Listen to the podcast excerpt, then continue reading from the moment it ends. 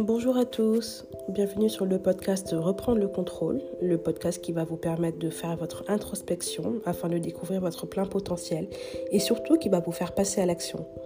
Je m'appelle Sophie et je suis coach certifié, personnel et professionnel spécialisé en neurosciences motivationnelles.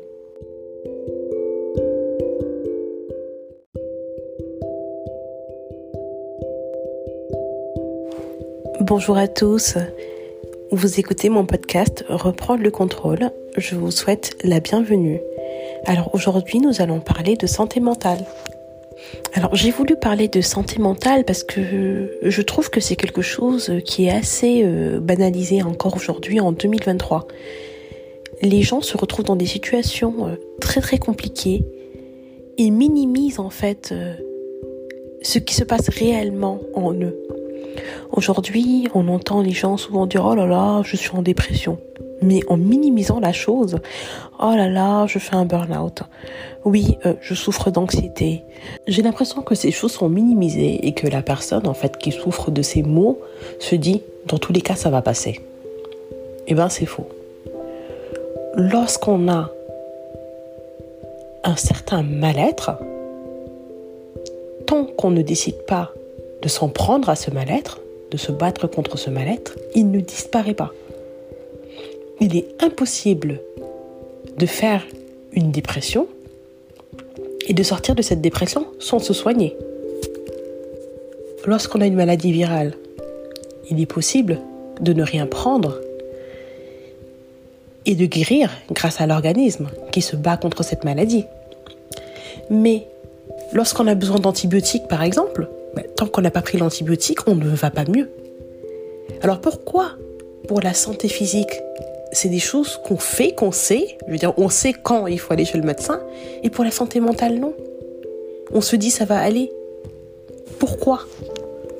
Moi, je me rappelle, quand j'ai décidé de, de commencer une thérapie, je suis limite passée pour une folle dans mon entourage. D'après eux, j'étais dans, dans l'exagération et dans la faiblesse.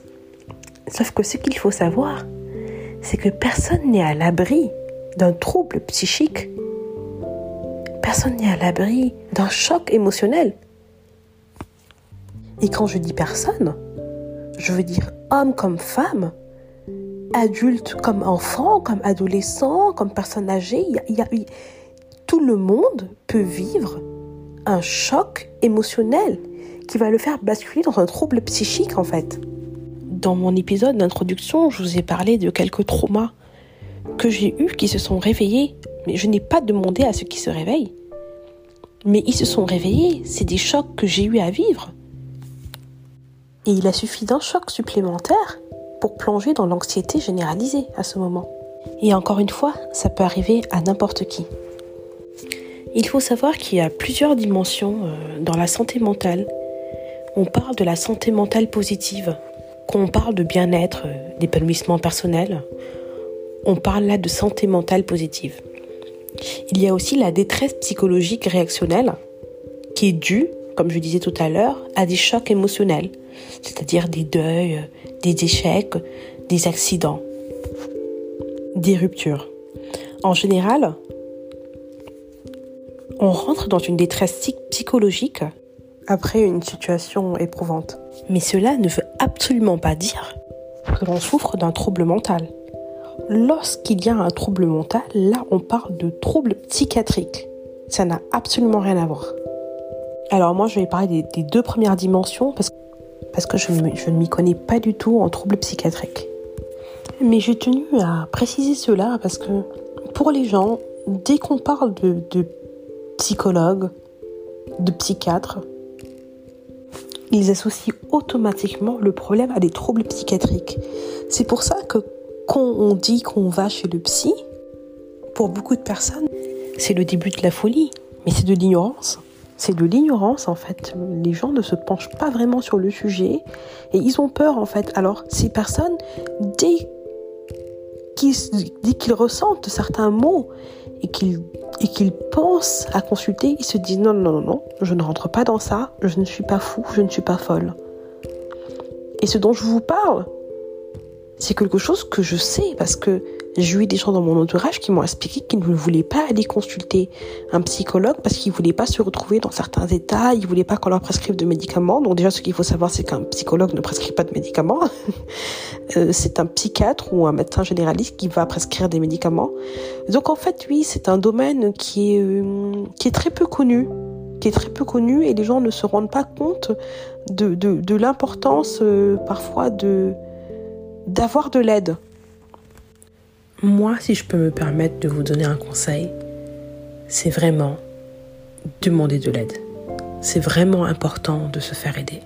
Mais comment savoir que c'est le moment de se faire aider? Alors normalement, une personne en détresse psychologique ne nécessite pas de soins spécialisés. Alors je dis bien en détresse psychologique, je ne parle pas là de troubles psychiques. Mais il peut arriver que cette détresse psychologique se transforme en trouble psychique en fait. Et là, je parle de l'anxiété, de la dépression, des conduites alimentaires, donc tout ce qui est boulimie, anorexie, et des addictions. Addiction à la drogue, addiction à l'alcool. Et là, il faut réagir. Non seulement vous allez aller mieux, mais en plus vous allez comprendre pourquoi vous souffrez.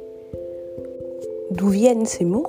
Et le plus important, comment faire pour aller de l'avant maintenant? Pour mettre tout ça derrière et avancer. Alors pour finir, je vais vous donner 5 conseils en tant que coach et personne qui a souffert d'anxiété généralisée, donc je sais de quoi je parle. Je vais vous donner 5 conseils en fait pour prendre soin de votre santé mentale. Donc le premier conseil, ce sera d'être dans l'acceptation et le lâcher prise. C'est très facile à dire, c'est plus difficile à faire. Mais quoi qu'il en soit, vous ne pouvez pas tout contrôler pouvez pas contrôler tout ce qui se passera dans votre vie. Donc c'est très bien de pratiquer l'acceptation, d'apprendre l'acceptation et de lâcher prise. Deuxième conseil, savoir se déconnecter. Alors aujourd'hui, on est tout le temps sur notre téléphone portable, sur les réseaux sociaux. C'est quelque chose de très négatif. Il est important de savoir se déconnecter de tout, vraiment de tout. Des réseaux sociaux, de, de la télé, du téléphone. Donc savoir vraiment se déconnecter, prendre du, temps, excusez-moi, prendre du temps pour soi. Aussi, penser positivement. Alors moi, en tant que personne qui a souffert d'anxiété généralisée, je pensais qu'à des choses négatives. Je me disais tout le temps, il va arriver quelque chose de négatif. Et ça n'a jamais été le cas. Donc, penser positivement, mettre des choses positives dans sa tête afin de tout simplement attirer le positif. Quatrième conseil, être dans le moment présent. Il ne sert à rien du tout de penser à la réunion de demain, euh, à ce qui va se passer dans cinq ans. Vivre le moment présent pleinement. Et cinquième conseil, et pas des moindres, encore une fois, consultez. Si vous voyez que ça ne va vraiment pas, que vous avez besoin d'aide, il faut consulter. Soit un psychologue, soit un coach, mais il faut consulter parce qu'il faut passer à l'action. Il ne faut pas rester dans ça. J'espère avoir été convaincante. Alors j'ai l'intention de faire un, autre épisode dans lequel je parlerai plus profondément de l'anxiété et de la dépression, parce que je pense que c'est quand même important euh, de savoir ce que c'est réellement, de vous expliquer un peu comment savoir euh, si on est, si on fait une dépression, si on, si on souffre d'anxiété généralisée. Je pense que c'est quand même assez important d'en parler, donc je reviendrai sur le sujet. J'espère que ce podcast vous a plu. On se retrouve très prochainement pour un prochain épisode. Merci à vous.